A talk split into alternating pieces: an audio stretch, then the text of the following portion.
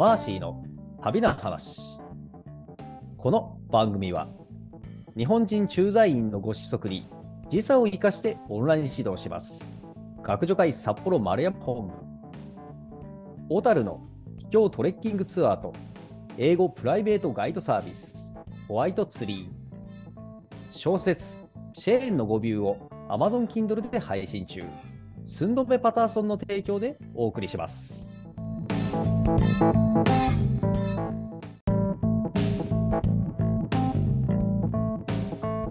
皆さん、こんにちは。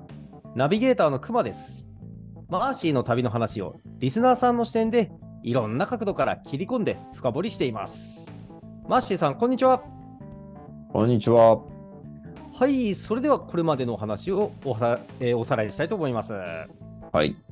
はい、2000年12月に札幌から出発し、日本縦断ヒッチハイク旅行を成し遂げたマーシーさんは、あーその足で2001年2月に今度は博多を出発し、アジア横断旅行へ出かけました。はい。はい、東南アジアあー、失礼しました。まず東アジア、そして東南アジアを旅し、途中ニュージーランドに飛んだりもしましたが、また戻りまして、えー西アジアへ飛んで、トルコ、イイランと旅をして、ついに前回はイランからパキスタンに入国というところまで伺いましたね。はい。そうですね。うん。楽しい楽しいイランの旅が終わり、はい。次はついに新しくパキスタンという国に入るということなので、ええ久しぶりの近現代史シリーズに入りたいと思います。はーい。楽しみにしてました。はい。はい。えーと、まず、えーと、パパキスタンという場所は、国は、もともと今でいうインドという、それからうんバングラディッシュっていう国と一緒だったんですよね。うん、あその3つ全部一緒だったんですね。うんなので、まあ、そのうんバラバラっていうよりも、その全体が、うん。あの、インドという感じで、まずその、の分分裂する前のところの共有の、インドとの共有の歴史から始めたいんですけど、あ、はい。えー19世紀はですね、うん。えーまあ、植民地の時代なので、うん。えーイギリス東インド会社というのがですね、インドでの植民植民地支配をうん。進めていた時代で、うん。うん。えーこの時は、えーお茶、うん。アヘン、アヘンは麻薬ですね。うんそ。れからインディゴっていう、まあ、藍色のそ染料ですね。うんまあ、こういう、もののプランテーションを拡大させて、うんえーインド、中国というね、今でいう大国ですが、こことうん、独占貿易を、まあ、イギリスがしてたわけなんですよ。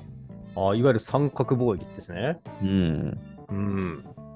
そして、えー19世紀後半は、えーうんこれらの産地ですね、実際に作っているところと、あと港を結ぶために、うん。鉄道の建設事業を始めていきました。あ、なるほど。うん。うん。はい。まあ、なので、えーっとですね、まあ、ざっくり言うと、1858年から1947年のうん89年間がなんと、うん。イギリス領インド帝国の時代と、まあ、イギリスが植民地にしてた時代ということですね。うん。うん。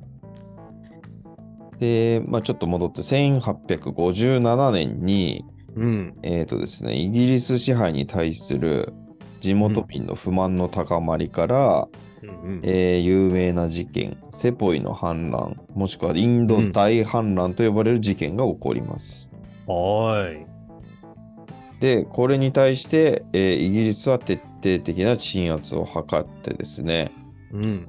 えーこの翌年、1858年にはそれまでいた、一応うんムガル皇帝っていう、ムガル帝国の皇帝がいたんですけど、これをもううんなくしちゃって、うん。東インド会社が持っていた統治権っていうのを、今度イギリスが譲り受けて、うん。えーインド総督っていう、まあね、植民地の支配のトップをイギリスが直接派遣して、直接統治する形になったということになります。そうかそうか、東インド会社というワンクッション入れずにも、うん国が国を統治すると。うん。おー。はっはまあそうですね、まあ、この時代はヨーロッパの産業革命を先にした国がどんどん有色人種を支配していったうん時代ですね。なので、うんまあそんなのいいんじゃないっていう感じですね、この時の国際世論的には。なるほど。はい。で、えー1877年にはうんイギリス女王ビクトリアがインド皇帝を兼任するインドイイギリス領インド帝国っていうのが成立してますね。うんうん。はい、ただまあこのままね直接支配するとうん。やっぱりね不満が高まってきたりとかするのでうんでここで植民地支配にのね、えー長年の実績を持つイギリスは考えてですねうん。インド人知識人層をうん。まあちょっとね手手なずけるためにうん。1885年にはですねうん諮問機関としてインド国民会議っていうのを作りました。ほう。うん、でこれはまあなんでしょうインド人の中でも上流の人たちうん地主とかビジネスマンとか、うん。まあ、名士の人たちを集めて、まあうん、当初は年末の4日間だけ活動する目的で作ったんですけど、うん。まあ、やがてですねその人たちがインド人の地位向上を目指す政治運動を開始し始めたんですよ。う。うんんでこの国民会議派の中心を占めたのは、まあ、インドのあのうんマジョリティのヒンドゥー教徒うん。の知識人とか地主うん。などの比較的に恵まれた階層の人々が多くて、うん。まあ、カースト的には上の人ですよね。う。うんだからまあそもそもそんなに不満はないんですよ生活に。あーまあ、それいい生活できてるから。うん。だからその主張とか活動はまあ穏健なものだったんですよ。ら、はい。ですが、うんまあ、時代がまた経って1905年、うん。日露戦争における日本の勝利うん。それからその同じ年にですね実はベンガル分割令っていう、うん。あのなんでしょうかね命令が出て、うん。まあ、そうそれに対して、あのーインドの人たちはねうん。怒りうん。そのなんですかねその分割令の中身に対してすごく怒ったんですよ。おまあそういう他にもいろいろあるんですけどそういううんその他もろもろからこう、うん反英機運イギリスに対する反抗心が一層強まってうん。インド国民会議派っていう人たちが穏健派から急進的な民族主義政党に変貌していったんですよ。おお面白い流れですね、これ。うんまあ、民族自決的なねあの世界的な風潮も出てきたので。ええ。あのやっぱり日露戦争における日本の勝利っていうのもそういう風潮的な風潮を刺激する意味合いがあったわけですね。日露戦争は、まあ、民族自決っていうよりも、うん有色人種が白人に勝ったっていう、ちね。ううんんういいんだみたいなね。意識が 変わってしまうっていうかね。それまでは白人は強いから有色人種は勝てないっていう世界のうん。ちょっと意識が変わっちゃったっていうか、うん。もう事件だったんですよ。なるほど、なるほど。うん、まあこれはインドだけじゃなくて他のね有色人種のアジアの国でいろいろ聞いたり、まあトルコもそうだったしね、ええまあ、結構事件世界的な事件ですよねこれはね。そうだったんですね。なんとなくこう、ロシアに虐げられていたちっちゃい国にとってこう、まああの事件だったという話は聞きますけども、まあ、それだけじゃなく、有色人種対白人っていうような意味でも、うん。なかなか事件だったんですね、これは。そうそう歴史的な事件ですよね。はあ、うん。ああうんうん。で、えーまあそのベンガル分割令というのは、うん。うんえー実は当時民族運動の中心であったベンガル地方、まあ、インドの右側の方ですね。はい。でここをえーっとですねうん分割して、うんえーっと他の州に編入して、うんまあ、地方議会選挙でベンガル人を少数派にしてうんさらに、えーベンそのベンガルの中の東ベンガルうん。現在のバングラディッシュとかのエリアは、まあ、イスラム教徒が多い地域なんですけど、うんそこになんとムスリム、イスラム教徒の自治州を設立することで、うん。まあ、イギイギリス的にはこの民ヒンドゥー教徒の高まる民族運動の分断を図ったんですよ。ああ、これは、ってことは、あれですかね、ヒンドゥー教徒と、えーイスラム教徒を、なんかこう、仲悪くさせてやるぜ的な、そそんな企みですかね。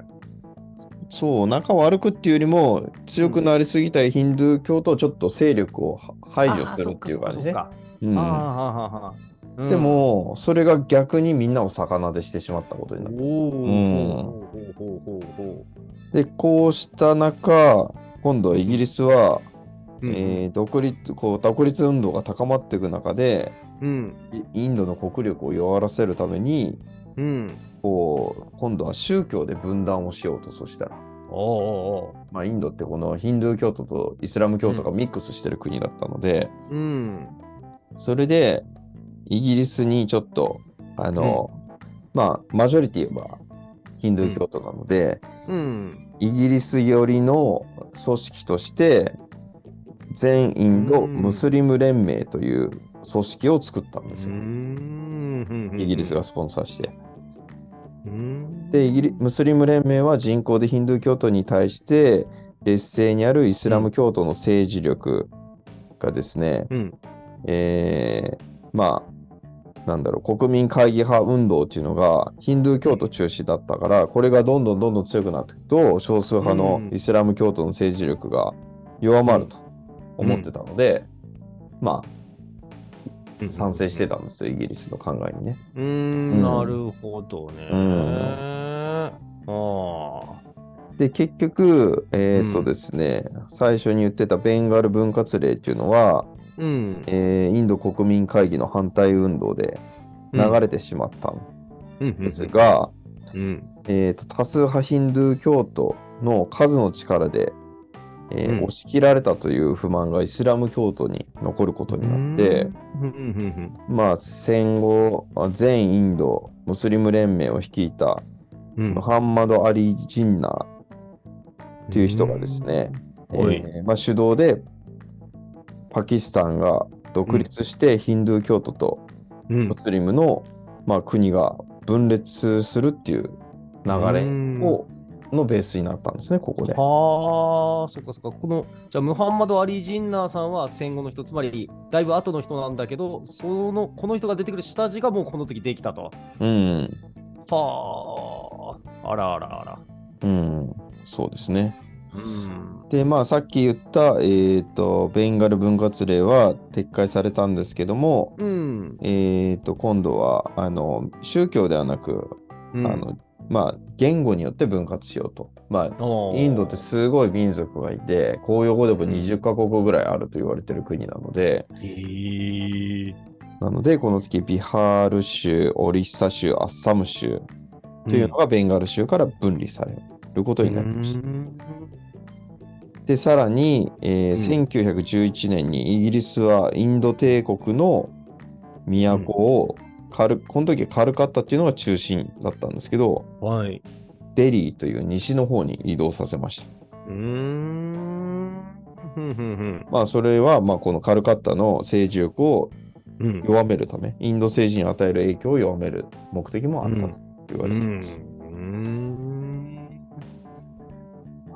そして、そんな中、インドのスーパーヒーロー、ガンジーが出てくるわけですね。出た。うん。うん。まあ、時代は進み、1914年のうん。時、第一次世界大戦に際して、うん。イギリスはですね、うん。イギリス領インド帝国から、なんと2個師団100万人以上の兵力をヨーロッパに動員したわけですよ。へえ。じゃあもう、船で運ぶんですね、この兵隊さん方を。うん。そうそう。で、ヨーロッパの、うん。まあ、この時はドイツと戦争してたんで、そういうところに送り込まれるということで、うん。まあ、というのは、えっ、と、裏で、うん。これ手伝ったら、独立させようかと思ってるよ、みたいなことを言うわけなんですよ。ううんそれで、いや、これ頑張ったら、独立、俺らできんなら頑張るぜっていうことで、うん。頑張るわけなんですよね。うーん。まあもちろんそれ裏切るんですけど、もちろん裏切るんですね。うん。いやいやいや。でまあこれ。れで結構食料とか、まあ、人持ってかれて、まあ、戦争なんで食料も持ってかれるし軍事物資、うそれからお金も一部負担させられて、えーとですねこのイギリス両インド帝国の植民地的財政負担が頂点に達し、ほう。うん財政状況がすごい悪くなったと。うんうんということで皆さんの不満が高まり、うん。うん。えースワラージ運動っていう、まあ、民族独立運動が起きてくるわけですよ。うん。うん。なるほど。ここでね、うんいや、実は私、中学生の時に学校を慰問してくれた劇団が、劇団スワラジというおお。名前の、ええ、あのーなんかこう、す素のわらじ、わなんかわわらじだけ履いて旅をするみたいな日本語の意味と、このガンジーさんのスワラジ運動をかけてうんましたね。ほうほうほうというなかなか、えー渋い劇団があったことを今でもよく覚えてますね。なるほど。うん。まあ、まさにこの独立運動で活躍したのが、うん。パートマカンガンジーと。う。うんん。まあ、それまではどっちかっていうと、こう政治に関心ある知識人が主導だったインドの民族運動を、まあ、うんガンジーのおかげで幅広く大衆運動に進化させたと。そうか、そうか。う。うんそういう意味があったんですね。そう。それから、うんまあ、ガンジーはあれですね、非暴力とか、はい。非復讐っていう、ねうん。こう、目には目をで戦うわけじゃなくて、うん。あの、非暴力でやってると。まあ、これは後にね、あの、マーティー・ルーサー・キング牧師にも影響を与えたとよく言われてますよね。まあ、こういうことで、インドの各階層の人々に、えーなんでしょうかね、イギリス製品の排斥運動とか、うん。それから税金の不払い運動とかうん。をしてって、うん。えーまあ、多様な、えー反イギリス運動に組み入れてって、うん。えーイギリスのインダシインドの支配を今まで以上にこう動揺させていくと。おー。うん。それで、うん。ついに耐えかねて、イギリスはですね、1935年に、うん。えー新インド統治法という法律を、新しい法律を出してですね、うん。各州の自治の拡大を認めたんですようん。うね。ん。うんうん。で、なので、みんなこう政治活動がよりしやすくなっていくと。うん。いうことにはなったんですが、その一方で、うんさっき言ってた国民会議派っていう、まあ、ヒンドゥー教徒主導の方と、あと全インドムスリム連盟というところの対立が高まっていくと。ああ、これはやっぱし、ななんなんでしょうね、そのあ、新しい法律できて、わーいって言ってる国民会議派と、うん、けって思ってるムスリム連盟ってその、あ、逆かな？ま、まあ、なんかそういう温度差とかによる対立の進化なんでしょうかね、これは。いや、とというよりも、みんなこう政治力がついてきて、言いたいことが言えてくるとなると、多数決で負けちゃうんですよ、イスラム教徒は。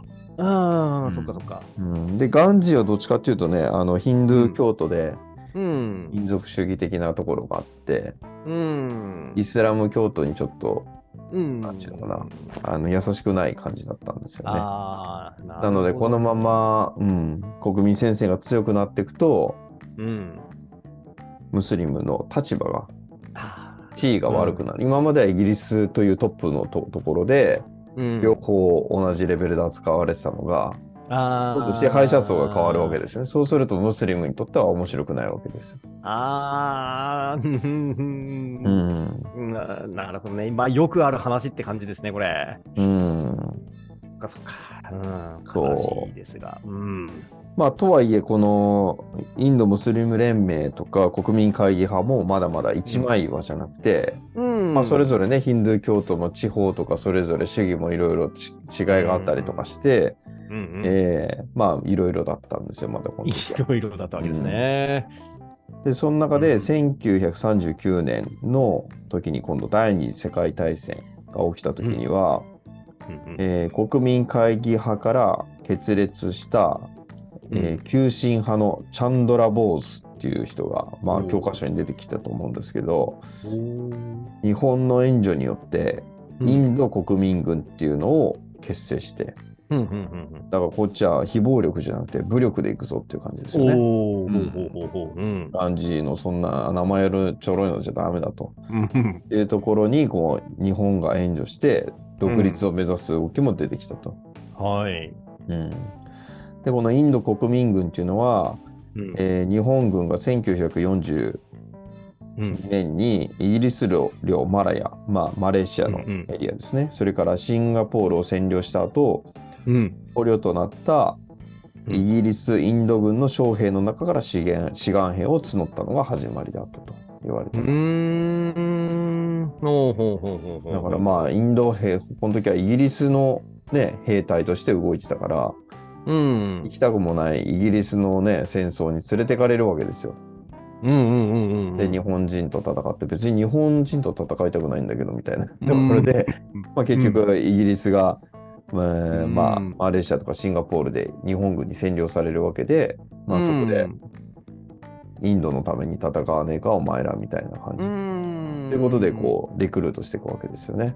う。うーん。まあ、そんそんなことがあり、まあ、うん。イギリスはどんどん、まあ、戦争でもね、うん。第二次世界大戦っていう大きな戦争で、イギリス本土自体がね、もうドイツにやられて、ヒトラーに占領されるかっていうギリギリの戦いをしてたので、うんうんうん。まあこんな僻地のインドととかまで面倒見る余裕が全くなくなってきて、うん。あということはインドとしては、このね、今まで支配してた人がいなくなって、うんついに自分たちであ。うん。自分たちの国が持てるぞっていう機運がますます現実味を帯びてきたというのがこの第二次世界大戦の時です、なるほどね。うんうん。という中で、はい。えー第二次世界大戦が終わった後どうなかどうなったかっていうのを次うん。の時にちょっとお話ししたいなと。あ、あ、なるほど。あ、うんもう今回だけではなく、まあ、次回に持ち越しと。はい。はい。言われてみれば、まだパキスタンっていう国ができてませんね。そうまだなんですよ ね。。うん。もうね、てっきり我々ね、インドの近現代史という感じで聞いてきましたが、えーこれから語られるのはパキスタンの近現代史ということで、では、えーより詳しくパキスタンのお話、次回楽しみにしてます。はい。はい、ありがとうございました。ありがとうございました。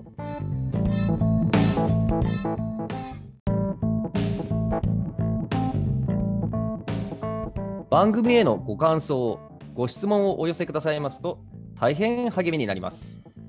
番組紹介ページにあるアドレスへのメールか、または Facebook ページへのコメント欄でお願いいたします。